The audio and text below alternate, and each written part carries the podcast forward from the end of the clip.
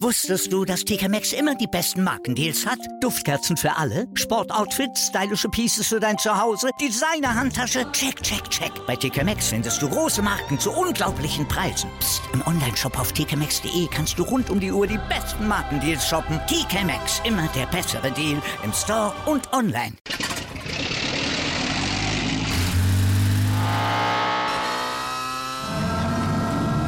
Von 0 auf 100. Aral feiert 100 Jahre mit über 100.000 Gewinnen. Zum Beispiel ein Jahr frei tanken. Jetzt ein Dankeschön, rubbellos zu jedem Einkauf. Alle Infos auf aral.de.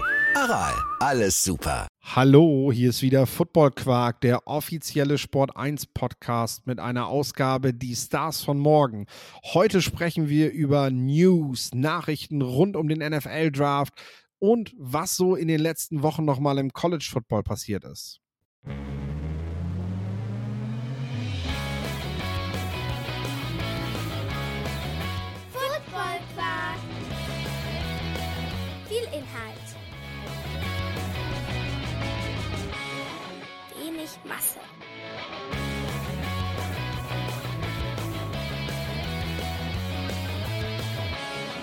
Hallo Lorenz. Hallo Philipp. Wie sieht's aus bei dir? Ja, äh, gut, soweit. Ähm, Freue mich. Ich darf am Samstag nach LA fliegen, um äh, beim NFL PA Bowl dabei zu sein. Ähm, das ist natürlich eines der, der Highlights des Jahres. Äh, da freue ich mich sehr drauf. Und ja, wie gesagt, bin voller Vorfreude ähm, und dementsprechend geht es mir sehr gut. Wie sieht es bei dir aus? Mir geht's gut, mir geht's gut. Ich frage mich gerade, wenn, wenn du das so sagst, so, wie gehst du eigentlich mit dem Thema Jetlag um? Ich finde ja, wenn man in die USA fliegt, ist das eigentlich nie so das Problem, oder? Äh, ich kann ja mal von letztem Jahr berichten. Also ich war dann, ich bin letztes Jahr erst den Sonntag gekommen. Ähm, dieses Jahr werde ich ja einen Tag früher da sein, aber den Sonntag äh, waren dann auch schon viele ja, NFL-Leute und Spieler, äh, die in dem Hotel da äh, drin waren und ich war dann irgendwie auf, also es, das waren dann umgerechnet über 24 Stunden, die ich wach war ähm, und habe dann irgendwann noch mit Leuten gesprochen, wo ich dann nächsten Tag erstmal überlegen musste, weil ich so müde war irgendwie, aber trotzdem so aufgeregt oder so einer positiven, äh, positiven Sinne so, so, so aufgeregt war. Ähm, war, war, war das jetzt der oder war das jemand anderes? ähm, ähm und ja, grundsätzlich also 100, das sind ja neun Stunden nach LA, das ist schon nochmal was anderes als die sechs Stunden an die Ostküste. Ähm, ich gehe dann halt einfach eher früher ins Bett, sechs, sieben, acht Uhr Ortszeit irgendwann, weil ich da dann irgendwann nicht mehr kann und bin dann um vier versuche ich bis um drei, vier zu schlafen und bin dann halt unten und ähm, die ersten Coaches, die dann so um fünf runterkommen oder um sechs, die denken dann halt, ah, der deutsche äh, Stereotyp, der morgens um, ja, seit drei, vier am PC sitzt. Ähm, und ich verschweige dann natürlich taktisch klug, ähm, dass es eigentlich am, äh, dass es eigentlich am, am, am Jetlag oder am Zeitunterschied liegt. Äh, zurückfliegen ist dann, ist dann eher ätzend, weil dann hatte man irgendwie so die Woche und ähm, ist dann auch, ich werde jetzt nicht sagen, man fällt in so ein Loch, aber ähm, so, so, so ein bisschen ist das schon so. Also man hat halt dann hier, äh, ja, es ist, es ist halt ein Highlight, eine schöne Woche und, und toll da und dann kommt man zurück und ist wieder im Alltag so ein bisschen ist ja jetzt auch nichts Schlimmes, aber da macht es mir dann eher zu schaffen, ähm, dann auch rechtzeitig aufzustehen und ja, versucht man es halt so, so, schnell wie möglich wieder zu akklimatisieren, aber ja, ähm, hin macht es mir eigentlich keinen großen Unterschied. Äh, macht es eigentlich keine großen ähm, Probleme. Nee, das stimmt tatsächlich. Das geht mir tatsächlich auch so, dass ich, dass ich hin immer ganz gut klarkomme. Bei mir ist es eigentlich aber immer die Ostküste bisher gewesen. Ähm, und zurück ist es dann aber so, dass ich ja, uh, ja, das, das, du musst wieder arbeiten, das stimmt auch. Da, an die Komponente habe ich noch gar nicht so gedacht, dass es zum einen die Zeitverschiebung ist, gerade so dran gewöhnt und jetzt schon wieder zurück. Aber ja, es ist natürlich auch nicht so cool. Also man, man rafft sich natürlich auch schon besser auf, wenn man weiß, was, was der Tag so bringt und was einem, was einem bevorsteht. Ja, es ist Samstag einfacher. Geht's für dich also los. Es ist einfacher, sich zu motivieren, ähm, wenn du weißt, du hast jetzt gleich, sitzt jetzt gleich im Frühstück mit ehemaligen NFL-Spielern und Coaches und Wade Phillips und was weiß ich und wärst dann bei 20 Grad in Rose Bowl und guckst dir da sechs Stunden Football an und hast dann abends die Chance mit NFL-Scouts und was weiß ich, denen ein bisschen zu helfen, äh, Spieler herbeizuholen, vielleicht noch ein bisschen Film zu schauen, als wenn du sagst, gut, um 10 Uhr hast du Vorlesung über was weiß ich für ein Thema. Das ist ja normal. Da wird Schlaf auch völlig überbewertet. Genau. Lorenz, wir wollen, wir wollen heute so ein bisschen auf, was heißt so ein bisschen? Wir wollen, vorwiegend wollen wir uns damit beschäftigen, was ist, was ist gerade passiert äh, im Draft und im College Football. Das ist zum einen so ein bisschen Rückblick, aber auch äh, quasi der Auftakt jetzt, weil wir einfach, ja, ich finde einfach mal so ein, so ein kurzes Break zu machen. So, okay, hier ist jetzt der Schnitt. Jetzt gucken wir, auf welchem, jetzt bringen wir uns alle hier mal so auf, den, auf denselben Stand, sag ich mal. Und äh, dann dann geht's halt los. Äh, dann geht's vor allem los, das kann ich direkt schon mal sagen. Äh, ich habe unter, unter der Woche äh, mit Kilian Zierer gesprochen. Ähm, der ist zum Interview zu Gast gewesen, hat darüber berichtet, wie er sich auf, ja, auf diese ganze, diese ganze Draft-Prozedur jetzt vorbereitet. Hat auch darüber gesprochen, wie so, es so in den letzten Jahren ihm so ergangen ist, ähm, wer seine Vorbilder sind. Also es war ein richtig cooles Gespräch, was wir beide zusammen hatten. Äh, sehr, sehr spät am Abend und sehr spontan auch tatsächlich, äh, dass wir, dass wir dann doch noch zusammengekommen sind. Äh, jetzt, jetzt für diese Woche. Und die Folge, die könnt ihr am Samstagmorgen hören. Ich glaube, ich habe sie zu 5 Uhr morgens früh schon eingestellt, sodass auf jeden Fall jeder, der am Samstag aufsteht, sage ich mal, äh, die Folge dann auch direkt hören kann. Ist was für die wirklichen Frühaufsteher, nicht für die äh, Pseudo-Jetlag-Leute dann. Genau, genau. Aber die Folge läuft nicht weg. Also die kann auch noch den ganzen Tag gehört werden. Die kann auch in der Halbzeitpause der NFL Playoffs gehört werden. Das ist alles kein Thema. Die kann auch erst ein paar Tage vom Draft gehört werden, wenn ihr dann sehen wollt, so Kilian Zira, äh, ein Spieler, den wir vielleicht an Tag 3 nehmen wollen oder vielleicht sogar früher. Schauen wir mal, schauen wir mal, was dann, was dann so mit ihm noch passiert an Sachen Hype. Ähm, aber sicherlich wird sein Name für deutsche Fans ein sehr interessanter Name sein, wenn es Richtung Draft geht. Und äh, wenn ihr euch damit beschäftigen wollt und wissen wollt, äh, was kann der Junge und was bringt er so mit, ähm, dann hört auf jeden Fall mal rein.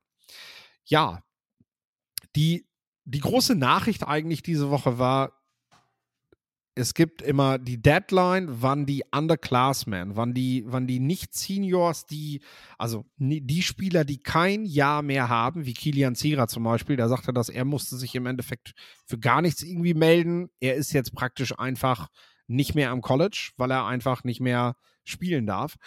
Ähm, und äh, die Deadline verstrich beinahe und man fragte sich, wann will CJ Stroud denn endlich die klären? Äh, er hat es letztendlich kurz vor knapp noch gemacht. Und was, ich, was mich so ein bisschen gewundert hat, war, dass Leute schrieben, naja, vielleicht bleibt er im College, weil Name, Image, Likeness und er kann sich vermarkten und das würde ja alles irgendwie damit reinspielen. Ich will nicht sagen, dass das überhaupt keine Rolle spielt, aber wenn wir alleine mal bedenken, ich glaube, man kann momentan ziemlich sicher sagen, dass CJ Stroud davon ausgeht, dass er in den Top 10, wenn nicht in den Top 5 gepickt wird. Das heißt nicht, dass es das passieren wird, aber CJ Stroud hat momentan zumindest Prognosen, die ihm das nahelegen, dass er, wenn er nicht komplett auf die Nase fällt mit irgendwelchen Dingen, äh, dass er davon ausgehen kann, dass er relativ früh im Draft gezogen wird. Wenn der in den Top 5 gezogen wird, dann stehen ihm damit über 34 Millionen US-Dollar praktisch zur Verfügung, die er in den nächsten Jahren verdienen wird. Ähm, wir haben gehört, was im Bereich Name, Image, Likeness unter den Top-Verdienern gemacht wird. Das ist nicht mal annähernd. Das sind nicht mal 10% davon, was dort verdient wird. Die hat Bryce Young auch letztes Jahr nicht kassiert. Äh, das heißt, ab dem Moment finde ich, ist diese Diskussion halt, ja, müßig zu sagen, dass das damit irgendwas zu tun hätte. Also, das kann ein Late Rounder davon überzeugen, noch nicht in den Draft zu gehen, sondern noch ein Jahr dran zu hängen, mit der Komponente, ich kann dieses Jahr schon ein bisschen Geld verdienen und habe noch die Option, nächstes Jahr mich für den Draft wesentlich zu verbessern. Dann sage ich, äh, ich sag mal, das Baker Mayfield-Szenario damals, äh, der vor seiner letzten Saison irgendwie als Tag 3 Pick galt und später halt First Overall gegangen ist, den hätte das wahrscheinlich noch mehr davon überzeugt, das Jahr am College zu bleiben, wenn er dafür sogar noch Geld bekommen hätte. Er hat es aber auch so gemacht und hat auf sich gewettet und hat sich verbessert. Aber ein Spieler, der da oben schon gerankt wird, entscheidet sich nicht wegen Namensrechten äh, dafür, da zu bleiben. Und ich weiß, du hast sogar noch eine weitere Komponente, die dagegen spricht, dass das bei CJ Stout eine Rolle gespielt haben könnte. Vielleicht hat er auch Baker Mayfield was bekommen äh, unterm Tisch, das wissen wir ja nicht. Nein, äh, du hast natürlich recht. äh, gut, man muss, man muss vielleicht dazu sagen, ähm, du hast jetzt die 35 Millionen für, äh, genannt, die verteilt über einen 4-5 Jahres Rookie-Vertrag. Sagen wir mal, da müsste man schon auf Ohio State Seite 5, 6, 7 Millionen locker machen ähm, um ihn da zu halten. Ich sag mal so, für die Teams, die richtig Name, Image und Likeness Kohle hinlegen, wäre das grundsätzlich machbar, wenn man tatsächlich so einen Superstar Quarterback hat, haben will, kaufen will, finanzieren will, halten will. Ähm, könnte man das machen. Es macht aber für mich auch aus strategischer Sicht bei Ohio State keinen Sinn, einfach weil man dieses Jahr die gesamte O-Line äh, an den NFL Draft verliert, außer den linken Guard. Ähm, ja, gut, man hat noch gute Receiver. Äh, auch auf der Defensivseite hat man ein paar Abgänge, aber ich denke mal, die ja, Offensive Line, da hat man auch im Transferportal nicht gut ausgesehen. Äh, ich weiß jetzt nicht, wie es beim Recruiting aussah, aber man hat eigentlich versucht, zwei Tackles äh, im Transferportal zu bekommen. Das hat nicht funktioniert. Ähm, und außerdem ist Ohio State, das ist bekannt mittlerweile, was NIL-Ressourcen angeht, eben nicht da, wo sie sportlich momentan gerankt sind. Also nicht in den Top 10, ähm, vielleicht nicht mal in den Top 15. Also Stand jetzt hat Ohio State durchaus Probleme, eben einmal im Transferportal äh, aktiv und erfolgreich zu sein, weil man eben so die Ressourcen nicht hat. Aber auch im Recruiting braucht es eben Top-Recruiter wie Brian Hartline, der trotzdem noch die 5-Star ähm, an, an Land zieht und an Bord zieht, weil man einfach mit den Georgias, den Texas AMs, den Texas, den Alabamas, Florida State, Miami, die beiden sind ganz wichtig zu nennen, ähm, selbst Michigan ähm, kann man einfach nicht mithalten. Oklahoma ist ein weiteres Beispiel momentan, ähm, was eben NIL und das, das Geld angeht. Und ich denke mal, bei Ohio State ist es ja, ähm, die ja eigentlich, gut, man kann jetzt die letzten beiden Jahre rausnehmen, aber trotzdem der Dominator der Big Ten die letzten 10, 15 Jahre war ähm, und die eigentlich konstant unter den besten vier Mannschaften im College Football waren, gibt es schon Grund zur Sorge, ähm, dass man das, dieses sportliche Niveau auch eben, wenn sich in Sachen NIL-Geld nichts ändert, bei Ohio State einfach jetzt lang, mittel- bis langfristig halt nicht mehr halten kann. Ähm, und ja, das, das ist schon eine interessante Diskussion. Ich denke mal, dass da irgendwann sich auch noch Leute in Columbus, Ohio, in dieser Riesen-Uni äh, mit dem, mit, mit, mit den vielen Abgängern, die man von Ohio State hat, wo auch sicherlich viele gut verdienende Leute dabei sind und eigentlich so das Team ist, was so unter den Top 4 mit den meisten Fans ist, wird man es auch irgendwann die, die Strukturen schaffen, da ähnlich viel NRL-Geld herbeizuschaffen, denke ich mal, oder zumindest in der Nähe dieser Top-Ausgeber ähm, oder die, die, die halt die Top-Summen raushauen zu sein.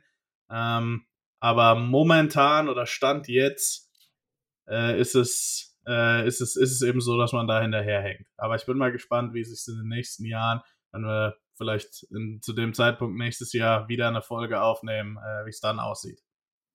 Ja, ich meine, spätestens wenn der sportliche Erfolg ausbleibt, wird man die Booster dazu bewegen können, und Sponsoren aus der Region dort aktiv zu werden, auch wenn sie es jetzt vielleicht gerade noch nicht kommen sehen, dass Michigan und auch Penn State äh, da, da auf jeden Fall ziemlich Gas geben, dass mit USC demnächst äh, ein Big Ten-Team da ist, äh, das mögen manche Sponsoren vielleicht noch nicht mal auf dem Zettel haben gerade, äh, dass, dass da einiges an Konkurrenz kommt, was es den Buckeyes jetzt das Talent streitig macht. Ähm, da ja, ich glaube auch, dass die Buggers danach legen werden, aber dass das jetzt gerade vielleicht erstmal ein Defizit sein wird, auch auf die nächsten ein, zwei Jahre. Und das bedeutet dann auch schnell, dass du Strukturen, die du geschaffen hast, aufgeben musst, wie Brian Hartline zum Beispiel, der dann vielleicht irgendwann woanders hingeht, wenn er merkt, dass er die Talente nicht mehr ziehen kann, weil auch er hat den Anspruch, mit den größten Talenten zu arbeiten. Äh, ne? Der ist jetzt nicht an ein College gebunden, sondern dem macht es vor allem Spaß, dass er, dass er gute Leute an dieses College kriegen kann. Wenn das plötzlich ausfällt, dann geht er dahin, wo er diese Leute auch kriegen kann. Denn ähm, verdient hat er es auf jeden Fall, mit Top-Talenten zu arbeiten. Genau, ich will auch gar nicht sagen, dass Ohio State jetzt in zwei Jahren irgendwie Mittelmaß in der Big Ten sein wird, ähm, sondern dass man sich vielleicht Stand jetzt äh, von diesem ja eigentlich Dauerbrenner auf die Playoffs Anspruch möglicherweise ein bisschen abwenden muss in der ja in den nächsten drei vier Jahren und vielleicht eher so auf dem Niveau, das Penn State jetzt hat, ähm, sein könnte. Könnte, wie gesagt. Es kann auch noch sein, dass da noch ein paar Millionen locker gemacht werden. Plötzlich sieht es wieder anders aus. Ähm, und sicherlich ist auch Geld nicht alles. Aber wenn man eben signifikant weniger hat und signifikant schlechtere Angebote machen kann, äh, im jetzigen Markt, ich nenne es jetzt einfach mal den, kann man fast den Transfermarkt nennen, das Transferportal, ähm, ja, dann hat man da natürlich durchaus ähm, und, und auch im Highschool-Recruiting, ähm, dann, dann hat Ohio State da momentan ja klare Defizite.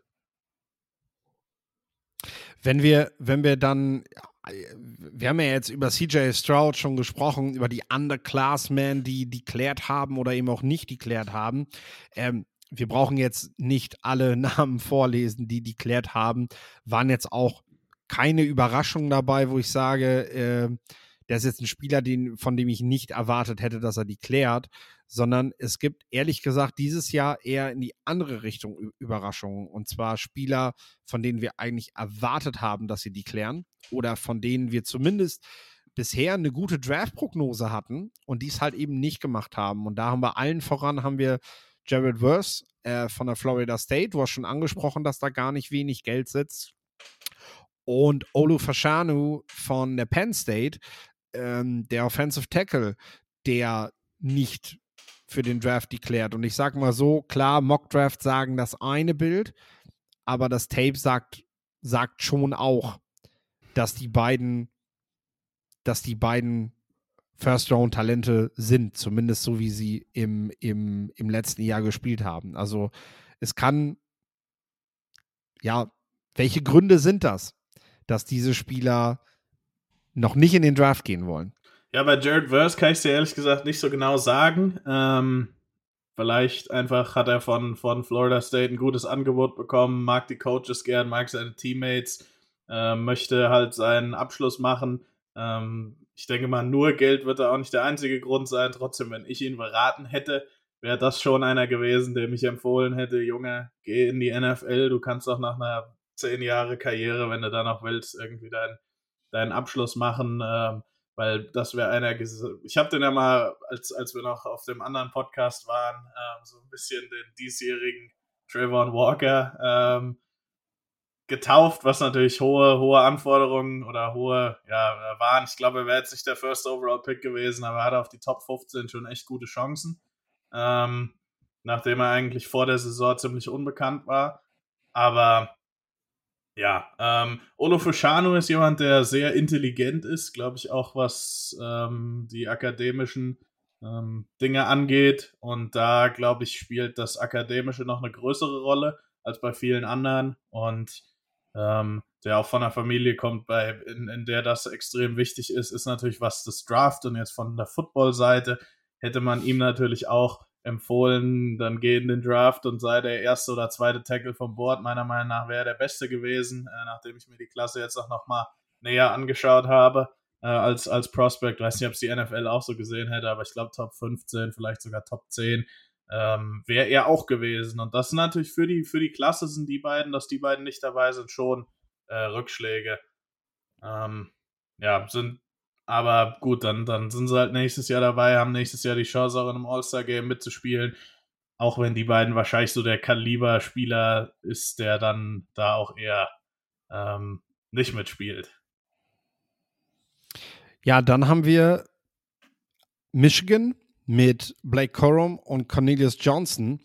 Äh, zwei, zwei, ja, Leistungsträger dieses Teams im letzten Jahr gewesen für die Offense spricht zum einen für JJ McCarthy, der, glaube ich, als Freshman Quarterback einen Eindruck hint hinterlassen hat, Äh, und natürlich auch die Finalteilnahme. Also man hat so ein bisschen das Gefühl, so, ah, es ist noch unfinished business. Dann haben beide natürlich auch für den Draft noch nicht diesen Hype ausgelöst. Das muss man auch sagen. Black Corum, Running Back in der Klasse mit Bijan Robinson, der halt einfach, ja, vorneweg alleine seine Runden zieht, sage ich mal. Und äh, alle anderen müssen sich dahinter anstellen.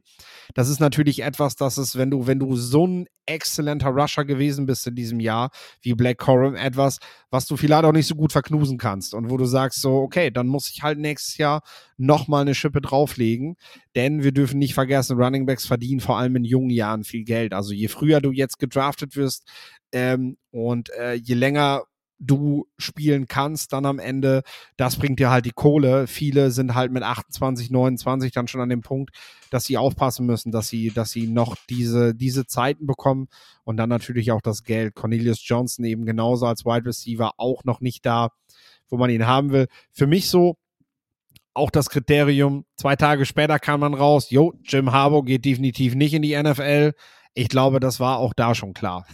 Also, wenn Blake Corum und Cornelius Johnson beide sagen, sie bleiben an der University of Michigan, dann ja, dann klingt das schon sehr stark danach, dass, dass Harbo da vorher äh, doch schon eher deutlicher angezeigt hat, dass er nächstes Jahr wiederkommt, oder? Ja, ähm, ich denke mal, bei den beiden, ähm, Harbour kommen wir ja gleich nochmal drauf zu sprechen im, im, im Rahmen der Coaches, aber ja, äh, ich denke auch, ähm, das wird auch ein großer Grund gewesen sein. Ich denke mal, bei Blake Corum geht es so ein bisschen um die Verletzung auch. Ähm, wie schlimm ist die jetzt? Wie hätte die ihn, ähm, da ich das jetzt ja auch im letzten Spiel nicht spielen konnte? Stimmt, die hatte ich, hatte ich gerade gar nicht mehr auf dem Zettel. Aber genau, ja, richtig. Und dann ist das für mich jemand, der ist ohne Verletzung wahrscheinlich so ein Third-Round-Pick. Äh, dritte Runde, was ja okay ist, was er nächstes Jahr noch sein kann. Äh, Running Backs, normalerweise bleiben die ja nicht alle vier Jahre, vor allem die guten, die, die gedraftet werden sind normalerweise drei Jahre College und ab in die NFL. Ähm, er hat sich jetzt anders entschieden. Vielleicht hätte ihm diese Verletzung ein bisschen gekostet. Ähm, hat mit Sicherheit auch ein bisschen was an finanziellen Möglichkeiten von äh, Michigan bekommen. Und bei Cornelius Johnson ist es einfach so, dass er so ein Boot der Spieler ist, wo ähm, wahrscheinlich auch ein Agent gefragt hat, ey, hier Kumpel in der NFL, wo habt ihr den? Dann kam zurück dritter Tag, Priority Free Agent. Ähm, sechste Runde, fünfte Runde und da kann man dann halt, wenn man den Rookie-Contract äh, vergleicht mit NIL-Geld, der Top-Skill-Position-Spieler ähm, und das eben nicht in vier Jahren, sondern immer für, für ein Jahr rechnet eigentlich ja vergleichsweise ähnlich, ähnlich was bei rausholen, wenn der Spieler dann auch gerne für sein College spielt, das alles noch mitspielt. Ähm, dann ist er, denke ich mal, ein Beispiel ähm, für die Art von Spieler, die dann auch von, von einem Agent gesagt gekriegt hat, ey, dann bleibt doch einfach noch ein Jahr am College und dann schauen wir, wie es vom Stock nächstes Jahr aussieht. Und vielleicht äh, verbessert er sich ja dahingehend, dass er doch irgendwie am zweiten Tag landet. Ja, er hat auf jeden Fall, das würde ich schon sagen, den Quarterback, mit dem er diese Möglichkeit hat. Ähm, beim Thema Quarterback haben wir eben auch ein paar, die wieder zurückkommen ans College. Da ist die Begründung eigentlich relativ einfach, glaube ich. Wir haben mit Bryce Young, mit CJ Stroud, mit Will Levis, Anthony Richardson, wir haben Quarterbacks, die, die haben Hype ausgelöst. Bereits vor der letzten College-Saison. Ob sie das nur bestätigt haben oder nicht, darüber reden wir nochmal, wenn wir über die Position Quarterbacks genau reden für den Draft. Aber das sind Spieler, die haben halt die haben auf jeden Fall so viel Anfragen bereits von Teams und so viel Interesse, äh, Inter Interessensbekundungen, äh, dass es für die natürlich klar sein muss, dass sie in den Draft gehen. Ähm, dann haben wir aber Quarterbacks wie Michael Panix, Spencer Rattler und Bo Nix, die zum einen ganz gute Resultate erzählt haben, ähm, so erzielt haben. Also Bo Nix hat uns, glaube ich, sehr überrascht. Da haben wir, den haben wir vor der Saison oder zu Beginn der Saison mehr belächelt als am Ende. Spencer Rattler hat auch im Laufe der Saison nachgelegt, also hat, hat, hat auch im Laufe der Saison bessere Spiele gezeigt und Michael Panix ist ohnehin, seitdem er für Washington spielt, äh, glaube ich, am richtigen Ort, sag ich mal. Äh, die wollen jetzt einfach ihre College-Zeit nutzen, um sich für den Draft zu verbessern, weil alle drei schon auch Ambitionen haben, Richtung NFL zu gehen. Und wir wissen alle, je besser du dich dort eben am College präsentierst, je höher dein Standing auch bereits ist, wenn du gedraftet wirst, desto mehr Chancen hast du halt auch eingesetzt zu werden. Ich meine, wir sehen gerade einen Brock Purdy, der ist dann 262 gedraftet worden und spielt jetzt. Aber machen wir uns nichts vor, wenn Jimmy Garoppolo fit bleibt, dann spielt Brock Purdy dieses Jahr nicht und wahrscheinlich auch nicht nächstes Jahr. Also hm. dann, dann äh, kann der schön trainieren und das wird auch wertgeschätzt vom Coaching-Staff, aber dann kommt er einfach nicht aufs Feld. Äh, während natürlich ein Sam Howell, sag ich mal, der vor der Saison einen gewissen Hype ausgelöst hat, dann eben jetzt nochmal zum Ende der Saison seine Chance bekommt. Auch wenn andere Quarterbacks gesund sind, weil man sagt, ey, wir wollen gerne sehen, was der kann. Oder eben Desmond Ritter. Äh, das ist es im Prinzip. Und äh, deswegen ist es für mich halt total nachvollziehbar, dass sie entweder bleiben oder, wie andere Quarterbacks, zu denen wir gleich als nächstes kommen, einen Wechsel anstreben, um eben nochmal unter einem anderen System, in einem anderen Coaching-Staff, mit anderen Receivern, in einer anderen Competition oder so einfach nochmal sich zu verbessern, was Draftstock angeht, oder? Ja, äh, vor allem Michael Penix bleibt ja in einer Situation, ähm, die sehr, sehr gut ist. Da hat man die O-Line, waren, da waren viele Underclassmen dabei äh, bei Washington, hat jetzt alle Receiver, die irgendwie eine Chance hätten, nach ihrem dritten Jahr abzugehen, äh, behalten und ähm, kriegt jetzt das zweite Jahr unter Kalen DeBoer, der ein sehr, sehr guter offensiver Coach ist. Äh, ich denke mal, da ist die Entscheidung eher leicht gefallen, weil auch, wie du sagst, Penix, das wäre wahrscheinlich einer gewesen, auch mit seiner Verletzungsgeschichte, der darum gekämpft hätte, irgendwann noch später am dritten Tag gedraftet zu werden, trotz seinem guten Spiel eigentlich. Ähm, und wenn du es jetzt zwei Jahre hintereinander zeigst, du zwei Jahre hintereinander nicht verletzt bist, ähm, noch ein weiteres Jahr in der Offense mit den Receivern, mit einer Offensive Line, die mit Sicherheit die, oder wahrscheinlich nicht schlechter wird, ähm, ist das eine gute Situation. Bo Nix war wahrscheinlich einer, der früher gedraftet worden wäre, der auch diese Senior-Klasse oder diese Quarterback-Klasse an sich noch ein bisschen, was die Tiefe angeht, hätte bereichern können. Ähm, aber auch er kriegt jetzt sein zweites Jahr bei Oregon. Gut, den Offensive Coordinator hat man jetzt an Arizona State verloren. Ähm, aber ich denke mal, Oregon ist auch ein Team, was massiv zugeschlagen hat im Transfer Portal und so. Und da jetzt noch ein Jahr Teil zu, bei zu sein, während man sicherlich auch ganz gut entlohnt wird, ähm, kann ich auch voll und ganz verstehen. Ähm, und auch ein Team, ja, was, wo sicherlich der Recruiting Pitch war, nächstes Jahr spielen wir um die National Championship mit, äh, um die Leute, um, um die Spieler zu behalten. Äh, und ja, mit Christian Gonzalez hat es nicht geklappt, aber ansonsten hat man da, baut man da, glaube ich, was sehr Gutes auf. Äh, genau, und Spencer Radcliffe, ich, ich, ich sehe nicht, welche Rolle der in der NFL hat, einfach über seinen dokumentierten Charakter und vielleicht hat sich das über zwei Jahre jetzt ähm, bei South Carolina verändert. Aber er, oder, oder jetzt im zweiten Jahr, vielleicht verändert sich da noch, aber er ist eigentlich jemand, den man nicht so als den Backup-Quarterback, der jeden Tag ankommt und hart arbeitet und irgendwie sich unterordnen kann, sieht, sondern der halt jemand ist, ja, der bei dem ich mir durchaus vorstellen könnte, dass wenn er in so eine Backup-Rolle gerät, äh, es da schnell Konflikte auch geben könnte zum, zum Coaching-Staff. Sicherlich ein talentierter Junge, ähm, aber ich weiß auch nicht, ob er das Talent so konstant abruft, um dann zu sagen, äh, man lässt dann irgendwie die ganzen anderen Dinge sein. Es sind halt einfach ähm, andere Dinge. Wenn du, wenn du jetzt kein klarer Starting Quarterback bist, sind es einfach andere Dinge, die für ein Backup wichtig sind. Und ich glaube, die Qualitäten hat er jetzt nicht so. Deswegen finde ich es für ihn auch in, mit der NFL-Diskussion ähm, ja interessant. Äh, aber vielleicht hat er sich ja geändert, ich weiß es nicht, aber das war auf jeden Fall so das, das worum es letztes Jahr ging. Ähm, weil man das wollte ich gerade in der NFL ja. über Spencer Rattler gefragt hat. Genau, also diese Diskussion ist quasi schon ein Jahr her und ähm, wir dürfen ja nicht vergessen, äh, Spencer Rattler ist jetzt gerade 22 Jahre alt und ähm, du kannst natürlich charakterlich eine Entwicklung machen. Ich erinnere an zum Beispiel Tyron Matthew, äh, der, der diese charakterliche Ent Ent Entwicklung auch während seiner College-Zeit durchgemacht hat. Spencer Rattler ist ein Quarterback, dem wurde, dem wurde alles zu Füßen gelegt. Äh, der ab, war quasi ab seinem ersten Highschool-Jahr war er der nächste große Star, der irgendwo rumläuft. Und das macht was mit dir. Wenn du, wenn du dann auch noch in einem, in einem, in einem vernünftigen Haus groß wirst, wo du, wo du, wo du dann von Mama und Papa dann dementsprechend auch noch gepusht wirst, dann, äh, ja, dann passiert da was bei dir charakterlich. Und ich glaube, dieser Schritt nach South Carolina, weg von Oklahoma, das Benching von Lincoln Riley, der ihn auf die Bank gesetzt hat und gesagt hat, du bringst es nicht, du bist nicht gut genug für das Level, was wir brauchen. Das, das heißt nicht, dass es passiert ist, aber das kann sehr wohl was mit dir machen.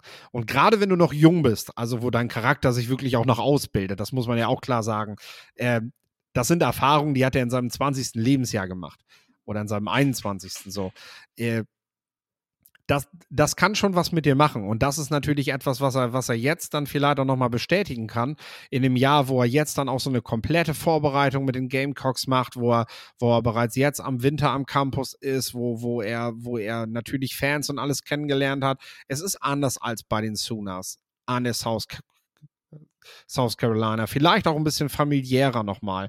Äh, zumindest hat er das erwähnt. Also er, er fühlt sich tatsächlich wohl. Ähm, es wäre ihm zu wünschen. Und dann ist es natürlich plötzlich doch ein sehr spannender spannender Quarterback dafür. Also ich bin mal gespannt, was du dieses Jahr so, äh, so auch über, über Collegiate Bowl und so, wo du, wo du Menschen kennenlernst, die sich eben näher mit diesen Spielern beschäftigen und die sie auch face-to-face -face kennenlernen. Äh, ob, ob dieses Jahr bei Spencer Rattler nicht was gemacht hat. Da, da wäre ich tatsächlich, äh, wäre ich tatsächlich neugierig drauf, was, ja. was man da so über ihn sagt. Bin ich auch, also ist eine der interessantesten Personalien im College Football auch auf Sicht, auch, auch mit Blick auf die NFL. Eins, was ich noch hinzufügen will, äh, und ich gebe eigentlich all, allem recht, was du sagst, so ein, so, so ein Image abzuschütteln in NFL-Kreisen kann auch schwierig sein. Ähm, und vielleicht auch deswegen das, das extra Jahr, was ihm dabei helfen kann, äh, wenn es denn so ist. Also ich habe jetzt in die Richtung noch nichts gehört, ähm, aber ja, wie, wie du schon sagst, sicherlich kann sowas jemanden prägen und ähm, ja, hoffentlich dann auch zum Besseren hin, äh, sage ich jetzt mal, verändern.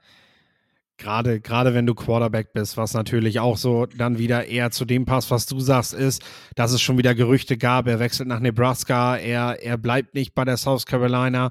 Ähm, Matt Rule lockt ihn. Das sind natürlich alles schon wieder so Sachen, die passen dann eher dazu, dass es vielleicht doch noch nicht so weit her ist mit ihm. Ja, Apropos. Transfers, Transfer Portal, äh, du hast schon angesprochen. Sag du mir mal so, die interessantesten Transfers, vor allem aus der Draft-Perspektive für 2024. Wir haben ja vorher, habe ich da schon eine Liste runtergetippt, aber ich weiß, du hast sicherlich auch äh, für dich was im Kopf. Ähm, ja, äh, lass uns über Offensive Linemen sprechen, äh, weil wir gerne ja auch mal über die Trenches ähm, sprechen. Du hast ja einmal Javion Cohen, ähm, den ehemaligen linken Guard von Alabama, angesprochen. Der ist nach Miami gegangen. Äh, ja, war ja auch eine der der Team oder eins der Teams, was ich erwähnt hatte, was auch durchaus mit NRL-Ressourcen gut dabei ist. Javion Cohen ist jemand, den wir äh, nächstes Jahr mit Sicherheit, über den wir noch ein paar Mal sprechen werden, der für mich einer ist, äh, der in den Top 100 Picks gedraftet werden kann. Ähm, Oregon hatten wir auch angesprochen, die haben den Jungen, der heißt Aj Ajani Cornelius äh, von der genau. Rhode Island geholt. Ähm, der ja relativ schnell einen Riesenhype bekommen, er, erfahren hat und äh, eigentlich Angebote von allen Top-Teams hatte. Ähm, er wird bei Oregon ja ein Team, das historisch Offensive Lineman entwickelt hat, jetzt mit einem anderen Coaching-Staff. Mal sehen. Ne? Der Coaching-Staff ist jetzt übrigens in Miami, wo Javian Cohen hingeht. Also äh, viele interessante Parallelen da. Ähm,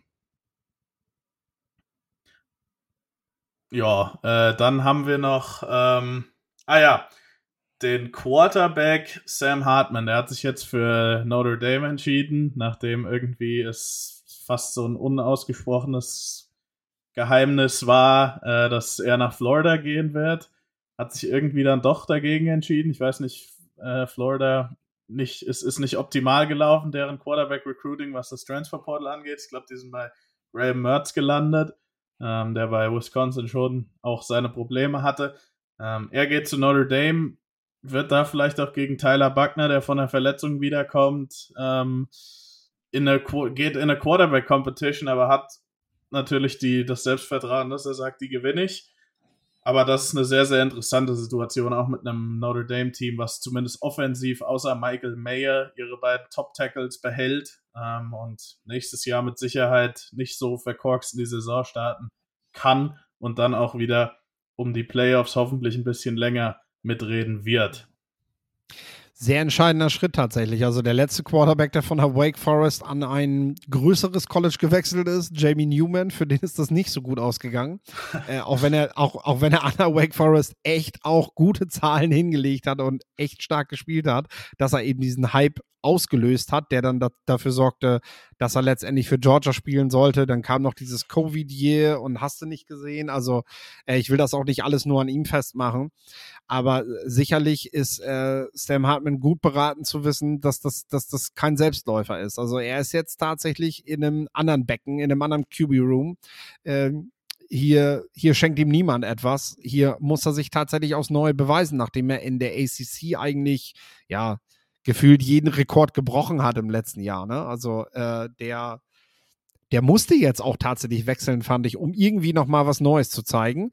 Ähm, Wake Forest hat nicht gereicht, also es musste jetzt für ihn einfach nochmal ein neuer Step sein, um, um sich für einen Draft eventuell äh, besser zu stellen, als er das bisher getan hat. Ja, also hat nicht gereicht, ist natürlich Kommt natürlich auf die Perspektive an. Äh, er wäre wahrscheinlich auch irgendwann am dritten Tag gedraftet worden, aber wenn er eben höher als das einen höheren Draftstock haben will in einer Quarterback-Klasse, die nächstes Jahr dann eben tiefer sein wird, weil die ganzen Jungs, über die wir eben schon gesprochen haben, ähm, also ich sag mal so, Lorenz, wird es dann gehen wie Kilian Zierer, die haben ähm, keine, keine Zeit am College mehr und deswegen werden wir nächstes Jahr ja eine viel tiefer aufgestellte QB-Klasse sehen. Also ich sage mal so, wenn du die Passing und Total Yard Records von Trevor Lawrence, Philip Rivers und Deshaun Watson brichst da in der Conference, dann hast du auch den Anspruch, dass du, dass du in dieser Range gedraftet wirst und dass du nicht ein Tag 3 Pick sein willst. Also äh, ich denke schon, dass ein Sam Hartman ein anderes Selbstverständnis davon hat, was er kann, als was momentan die NFL-Teams von ihm haben, weil alleine die Zahlen schon sagen, äh, dass er eigentlich in diese Kategorie mit reingehört. Ne?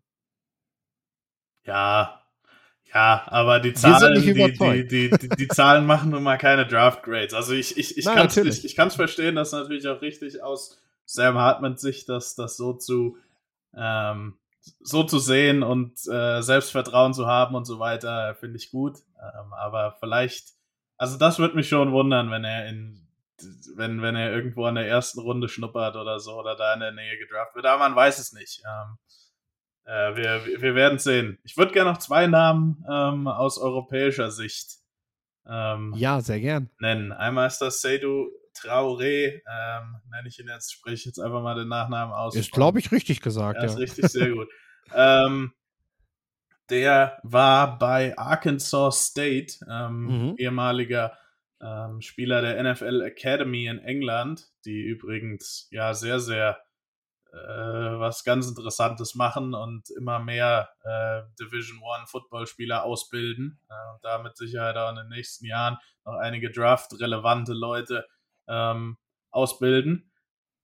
Der äh, wechselt zu Colorado. Äh, da ist jetzt Dion Sanders Head Coach. Äh, ist, ist ein ja, so ein, so ein, so ein typischer Slot-Tight End eigentlich fast schon Receiver, der aber ein richtig guter Athlet ist und auch, glaube ich, richtig gute Chancen darauf hat, ähm, ein hohes Draft-Pick zu werden. Sicherlich ist bis dahin noch ein Weg äh, offen. Äh, ich glaube, er hat jetzt noch zwei Jahre, die er im College spielen darf. Und ja, er ist einer, auf den ich sehr, sehr gespannt bin. Äh, und dann jemand, der ja, äh, Julius Welschow, den wir auch schon mal gesprochen hatten hier im Podcast, der hat sich entschieden, dass er im College bleibt, aber nicht bei Michigan, sondern der geht zu Charlotte, stimmt's? Ist das offiziell? Ich meine, ich, ne, offiziell ist es, glaube ich, nicht, aber äh, ich, ich meine, ja, also er hat von Charlotte ein Angebot, ich glaube, ich glaube sogar von der USC, obwohl, ähm, äh, obwohl ich, ich nicht glaube, dass er das machen wird. Äh, weil jetzt geht es für Julius wirklich darum, Spielzeit zu bekommen und äh, vielleicht auch ein, ja, ich sag mal, von der, von der Größe der Schule her eher einen Schritt zurück zu machen, ähm, um das zu garantieren, dass er die Spielzeit bekommt, weil noch ein Jahr kriegt er halt nicht.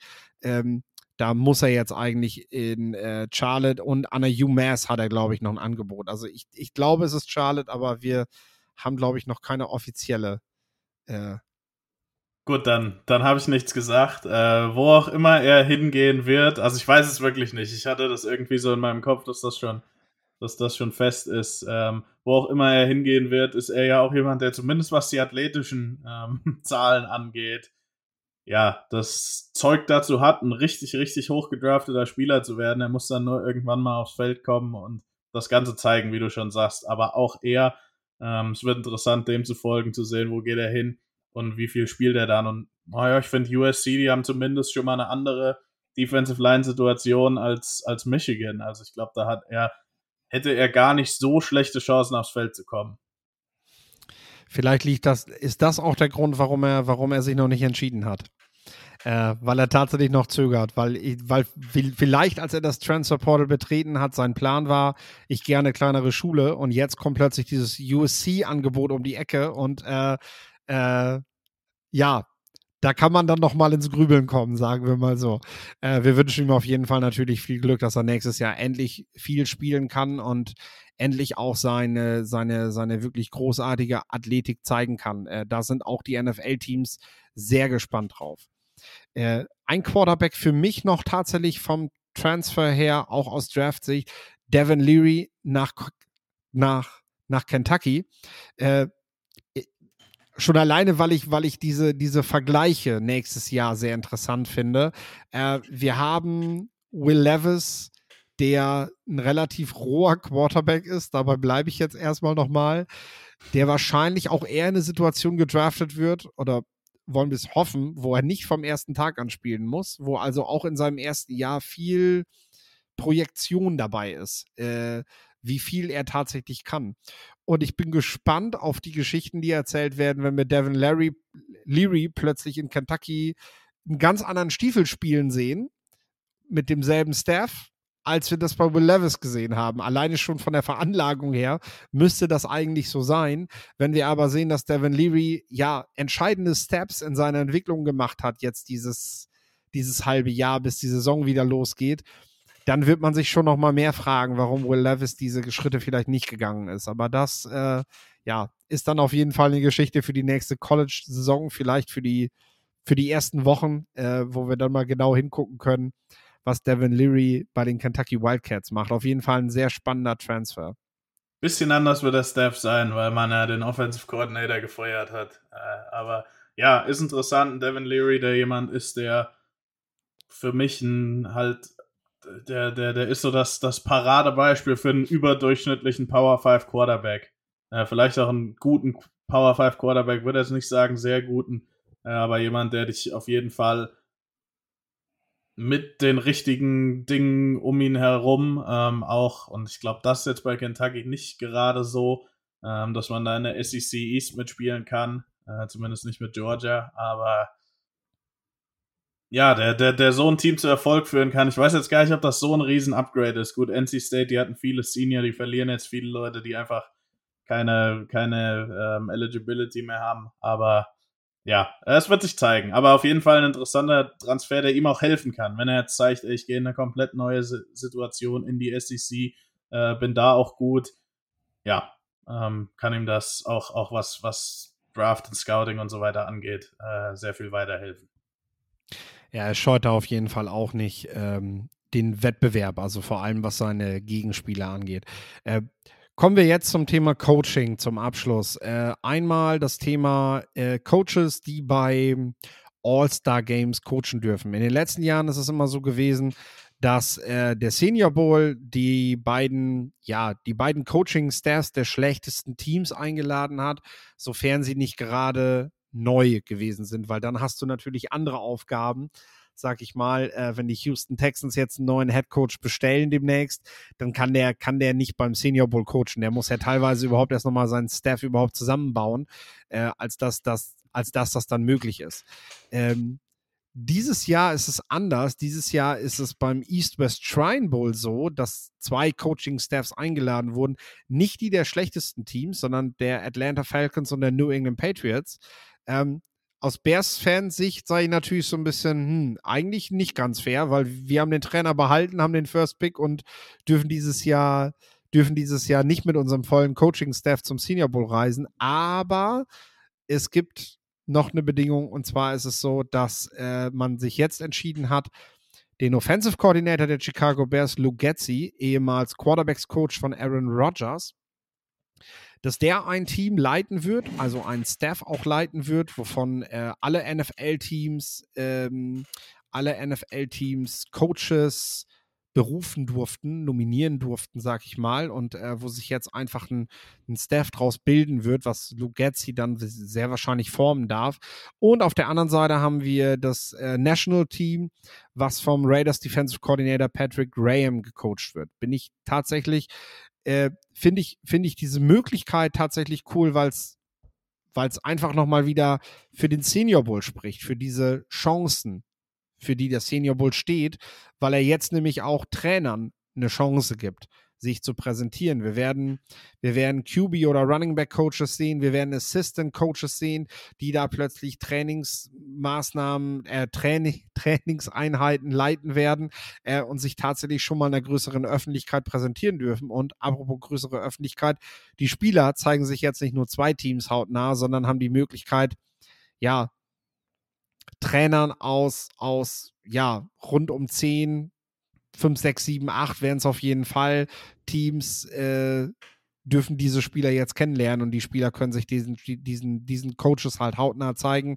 Äh, das ist zum einen natürlich sehr interessant für die Spieler, zum anderen haben die Teams deshalb aber auch wahrscheinlich ganz besonders darauf geachtet, wen sie dort vom Staff nominieren wollen, damit da ein gutes Scout, ein guter Scout-Blick dabei ist, der auf jeden Fall dann auch nochmal die ein oder andere Frage stellen kann und äh, da auf jeden Fall, ja, nachher natürlich auch ganz viel erzählen muss zu dem, was er da mitgenommen hat. Ja, äh, eigentlich eine gute Lösung vom Senior Bowl, ähm, die sicherlich auch gerne mit ihrem alten System weitergefahren wären.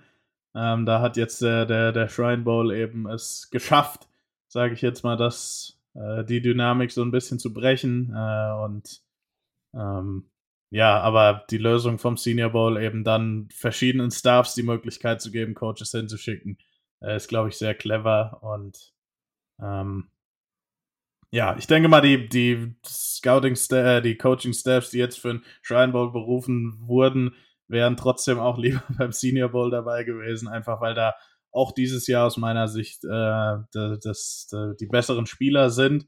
Also ich denke mal, da gab es auch auf, auf, auf der Seite in Verhandlungen mit dem NFL League Office, was eben sehr da, dem sehr daran gelegen ist, den Shrine Bowl zu pushen. Ähm, ja, die ein oder andere interessante Diskussion. Äh, ich belasse es dabei, aber ja, äh, immer, immer, immer wieder ein absolut nerdiges äh, Feld, was, wo es, wo es, ja, äh, was eigentlich ziemlich wenige Leute interessiert äh, uns aber doch tatsächlich, also man glaubt es nicht, was da teilweise auf politischer Ebene so abgeht. Aber ja, finde ich clevere Lösung vom Senior Bowl und ähm, nächstes Jahr hat man ja dann auch wieder das Recht, den ganzen Coaching-Staff zu machen. Das wird jetzt in so einem zwei Jahr, in, in einem Jahr wird der Shrine Bowl das Recht haben, das nächste Jahr das Senior Bowl. Ähm, und diese Übergangslösung in den Jahren, wo man dann eben nicht einen ganzen Coaching-Staff hat oder zwei ganze Coaching-Staffs, finde ich die ja sehr, sehr gut. Wenn man nicht sogar bei dieser Regelung bleibt, weil beim Combine funktioniert es ja ähnlich. Da hat man ja auch nicht zwei Staffs, die alles machen, sondern da, da wird durchrotiert, da sind sie auch alle mal dran. Vielleicht bleibt man sogar bei dieser Möglichkeit. Äh, du hast schon an, angesprochen, dass es Trainerwechsel im College Football gab. Äh, Trainerwechsel oder Nichtwechsel, ich sag mal, das, das erste, was man sicherlich schon mal sagen kann, haben wir ja auch schon gesagt, Jim Harbaugh bleibt an der University of Michigan, äh, hat zwar mit der NFL wieder geflirtet, scheint jetzt so ein Running Gag zu werden, jedes Jahr aufs Neue, ähm, ja, mal die Fühler auszustrecken und zu gucken, wer sich für ihn so interessiert. Scheinbar war das Interesse dieses Jahr nicht so groß oder zumindest hat man äh, nicht das bieten wollen, was äh, Jim Harbaugh gerne haben möchte. Denn äh, bekannt ist, zumindest aus den Gesprächen letztes Jahr auch bei den Bears und Raiders, dass Harbaugh sehr, sehr viel Verantwortung haben möchte, so diesen ähm, ja, John Gruden-Contract, sage ich mal. Und äh, da sind Teams doch gerade eben auch nach dem, was John Gruden eben bei den Raiders veranstaltet hat, doch recht vorsichtig geworden. Ähm, ja. Genau, ganz, ganz kurz. Ähm, die Frage, warum, wieso macht Jim Harbour das? Ähm, ich, also es schadet dem Recruiting, das würde ich schon sagen. Ähm, es ist natürlich schwierig, gerade in dieser heißen Phase des Recruitings, auch direkt nach der College Football Saison, ähm, dann immer wieder nicht zu wissen, kommt er jetzt zurück zu, nach Michigan oder nicht. Das ist aber eigentlich so das, das, das einzige ähm, Negativargument, was, was, was für Jim Harbour da ist. Momentan ist er bei der University of Michigan halt alternativlos, also die werden ihn für nichts, äh, solange sie ihn halten können, ähm, werden ihn versuchen mit allem, was möglich ist, ähm, zu halten, weil er eben so erfolgreich ist. Und in, in der NFL, wie, wie, du schon sagst, er klopft halt an, er versucht diese Bedingungen zu bekommen. Ähm, langjährigen Vertrag, wo er im Prinzip den GM stellen darf und sich dem GM überordnen darf, äh, sehr, sehr viel Verantwortung übernimmt übernehmen darf. Und ähm, wenn er das halt irgendwann auch bekommt, kann ich mir auch vorstellen, dass er dann auch doch irgendwann nochmal Michigan für so einen Job verlassen wird. Ähm, und sowas halt ganz überhaupt nicht in die Öffentlichkeit zu tragen, ist schwierig, aber wir müssen auch sagen, diese Saga in Anführungszeichen dauert ja immer nur ein paar Tage. Ähm, und danach ist das dann alles wieder besprochen, er streckt die Fühler aus. Ist das jetzt, wie gesagt, fürs Recruiting und für die Spieler das Allerbeste? Wahrscheinlich nicht man kann es auch kritisieren, aber so läuft eben das, das Business, das Geschäft. Und ähm, ich denke mal, das sind ziemlich eindeutig die Motivationen, warum Jim Harbour das tut. Also ich finde, das ist jetzt nichts, was er macht, wo ich mich irgendwie hinstelle und mir das überhaupt nicht erklären kann. Also ich kann mir das schon ganz gut erklären. Es soll zumindest Quarterbacks geben, die das mehr in die Länge ziehen können, ob sie jetzt retiren wollen oder nicht, ob es jetzt das letzte Mal gewesen ist. Oder die auch dann doch retiren und man denkt, ey, wo warst ja. du, als Tom Brady retired ist und der dann doch wieder zurückkommt. Und Schnelle Verpflichtungen gab es auf jeden Fall und das hat eben auch mit dem Recruiting zu tun. Das ist halt momentan aufgrund der Early, Early Signing Period ist es so, dass die Teams sich sehr schnell entscheiden müssen. Ich habe schon gedacht, so, so, wenn du, wenn du, wenn du jetzt National Football League Coach bist und du weißt, dass es dir am Ende der Saison an den Kragen geht äh, und du willst im College coachen, dann hast du schon fast gar keine Möglichkeit mehr, ein Team zu finden, weil, äh, weil bist, bist du als bis du als Coach in der National Football League halt die Freigabe kriegst, sind die Posten schon alle weg. Also du musst dann wirklich schon vorher irgendwie mal die Möglichkeit haben, in Gespräch zu kommen. Denn wir haben bereits früh im Dezember die Signings gehabt, Deon Sanders, Colorado, hast du schon an, angesprochen. Matt Rule, bekanntes Gesicht aus der National Football League, der das, ja, Glück will man nicht sagen, aber der zumindest die Möglichkeit hatte, wieder schnell ans College zu gehen, weil die Carolina Panthers ihn eben früh entlassen haben. Und Luke Fickle, Wisconsin. Äh, was ist so für dich das, ja, das spannendste Signing, kann man glaube ich nicht sagen. Da ist man, glaube ich, immer bei Primetime, aber ähm, was denkst du, wird, wird dem Programm äh, sehr schnell weiterhelfen? Ja, alle eigentlich. Ähm, ich finde auch, also Matt Rule ist in der NFL sehr kritisiert worden. Es war vielleicht eine Nummer zu groß, aber trotzdem muss man sich angucken, was der im College Football geleistet hat. Und ich gehe auch fest davon aus, dass er Nebraska zu einem jährlichen Top 25 Contender innerhalb von zwei Jahren ähm, schaffen wird und dann mal sehen, was, wie viel mehr da noch drin ist. Äh, dann auch in der Big Ten, die richtig, richtig schwer sein wird.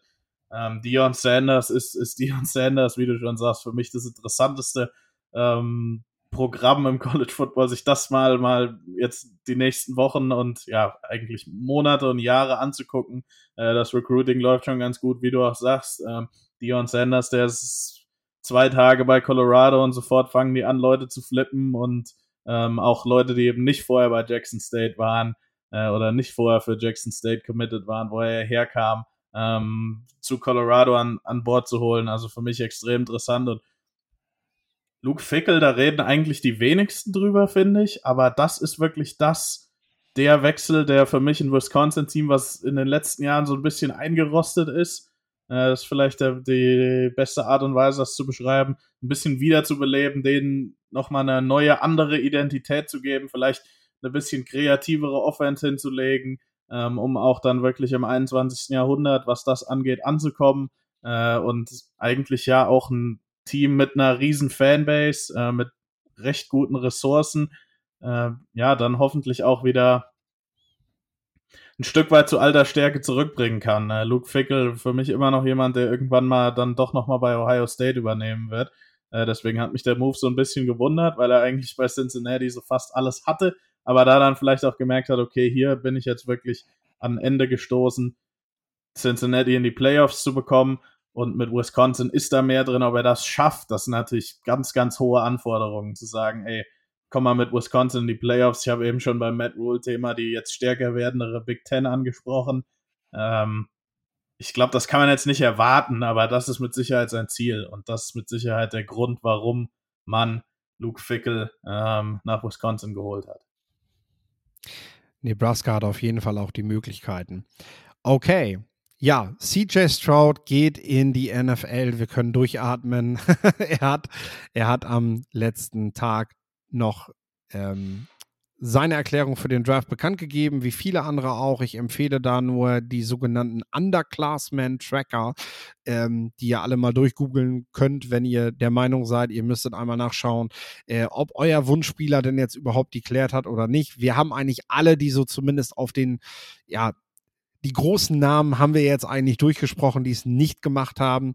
Ähm, aber vielleicht habt ihr ja das ein oder andere Prospect dabei, von dem ihr euch wünscht, dass die drin sind und stellt dann jetzt plötzlich fest, dass die doch noch ein Jahr in noch ein Jahr im College Football bleiben.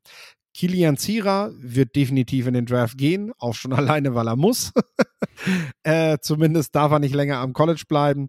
Darüber spricht er im Interview, was ihr ab Samstag hören könnt. Diese Folge äh, ist ja bereits einen Tag vorher online gekommen. Äh, wir haben wieder vier Folgen NFL Player Vorschau. Jedes Spiel in der einzelnen Betrachtung, Key Matchups, alles, was ihr dazu wissen müsst, besprechen wir dort, äh, Torben und ich. Da könnt ihr auch sehr gerne reinhören und äh, ja, uns natürlich gerne weiterempfehlen, uns Feedback geben, äh, teilen und natürlich auch abonnieren. Das hilft uns und äh, das wiederum hilft euch, denn äh, je, je weiter dieser Podcast gestreut wird, desto mehr können wir letztendlich machen. Also desto mehr können wir, können wir über Football quatschen und äh, euch über unsere Lieblingssportart und vor allem über den Draft und College Football erzählen. Gut, dann bleibt mir eigentlich nur noch zu sagen, macht's gut bis nächste Woche und die letzten Worte, wie immer, Lorenz. Ja, äh, diesmal kurz und kurz und knackig, äh, genießt die Playoffs. Ich finde, wir haben richtig gute Matchups jetzt.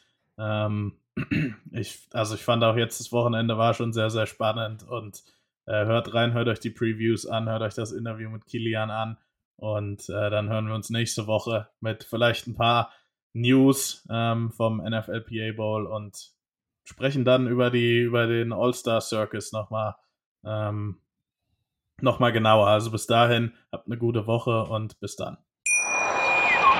Wusstest du, dass TK Maxx immer die besten Markendeals hat? Duftkerzen für alle, Sportoutfits, stylische Pieces für dein Zuhause, Designer-Handtasche, check, check, check. Bei TK Maxx findest du große Marken zu unglaublichen Preisen. Psst. im Onlineshop auf tkmaxx.de kannst du rund um die Uhr die besten Markendeals shoppen. TK Maxx, immer der bessere Deal im Store und online. Wieder live von ihrem Toyota-Partner mit diesem Leasing-Auftakt. Der neue Toyota Jahreshybrid. Ab 179 Euro im Monat ohne Anzahlung. Seine Sicherheitsassistenten laufen mit und ja, ab ins Netz mit voller Konnektivität. Auch am Start die Toyota Team Deutschland Sondermodelle. Ohne Anzahlung geht's in die nächste Runde. Jetzt los sprinten zu Ihrem Toyota-Partner. Wieder live von Ihrem Toyota-Partner mit diesem Leasing-Auftakt. Der neue Toyota Jahreshybrid. Ab 179 Euro im Monat ohne Anzahlung. Seine Sicherheitsassistenten laufen mit und ja, ab ins Netz mit voller Konnektivität. Auch am Start die Toyota Team Deutschland Sondermodelle. Ohne Anzahlung geht's in die nächste Runde. Jetzt los sprinten zu Ihrem Toyota-Partner. Wie viele Kaffees waren es heute schon? Kaffee spielt im Leben vieler eine sehr große Rolle. Und das nicht nur zu Hause oder im Café, sondern auch am Arbeitsplatz. Dafür gibt es Lavazza Professional. Kaffee am Arbeitsplatz, der genauso lecker schmeckt wie in eurem Lieblingscafé. Die perfekte Kaffeelösung für jede Art von Unternehmen. Klein, mittel, groß. Ihr habt auf jeden Fall einen Kaffee, der schmeckt. Die richtige Motivation für eure Arbeitstage. Alle Infos zu Lavazza Professional findet ihr auf lavazzapro.de mit allen Kaffeelösungen für euer Büro.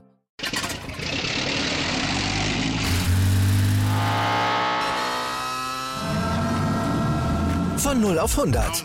Aral feiert 100 Jahre mit über 100.000 Gewinnen. Zum Beispiel ein Jahr frei tanken. Jetzt ein Dankeschön, rubbellos zu jedem Einkauf. Alle Infos auf aral.de. Aral, alles super.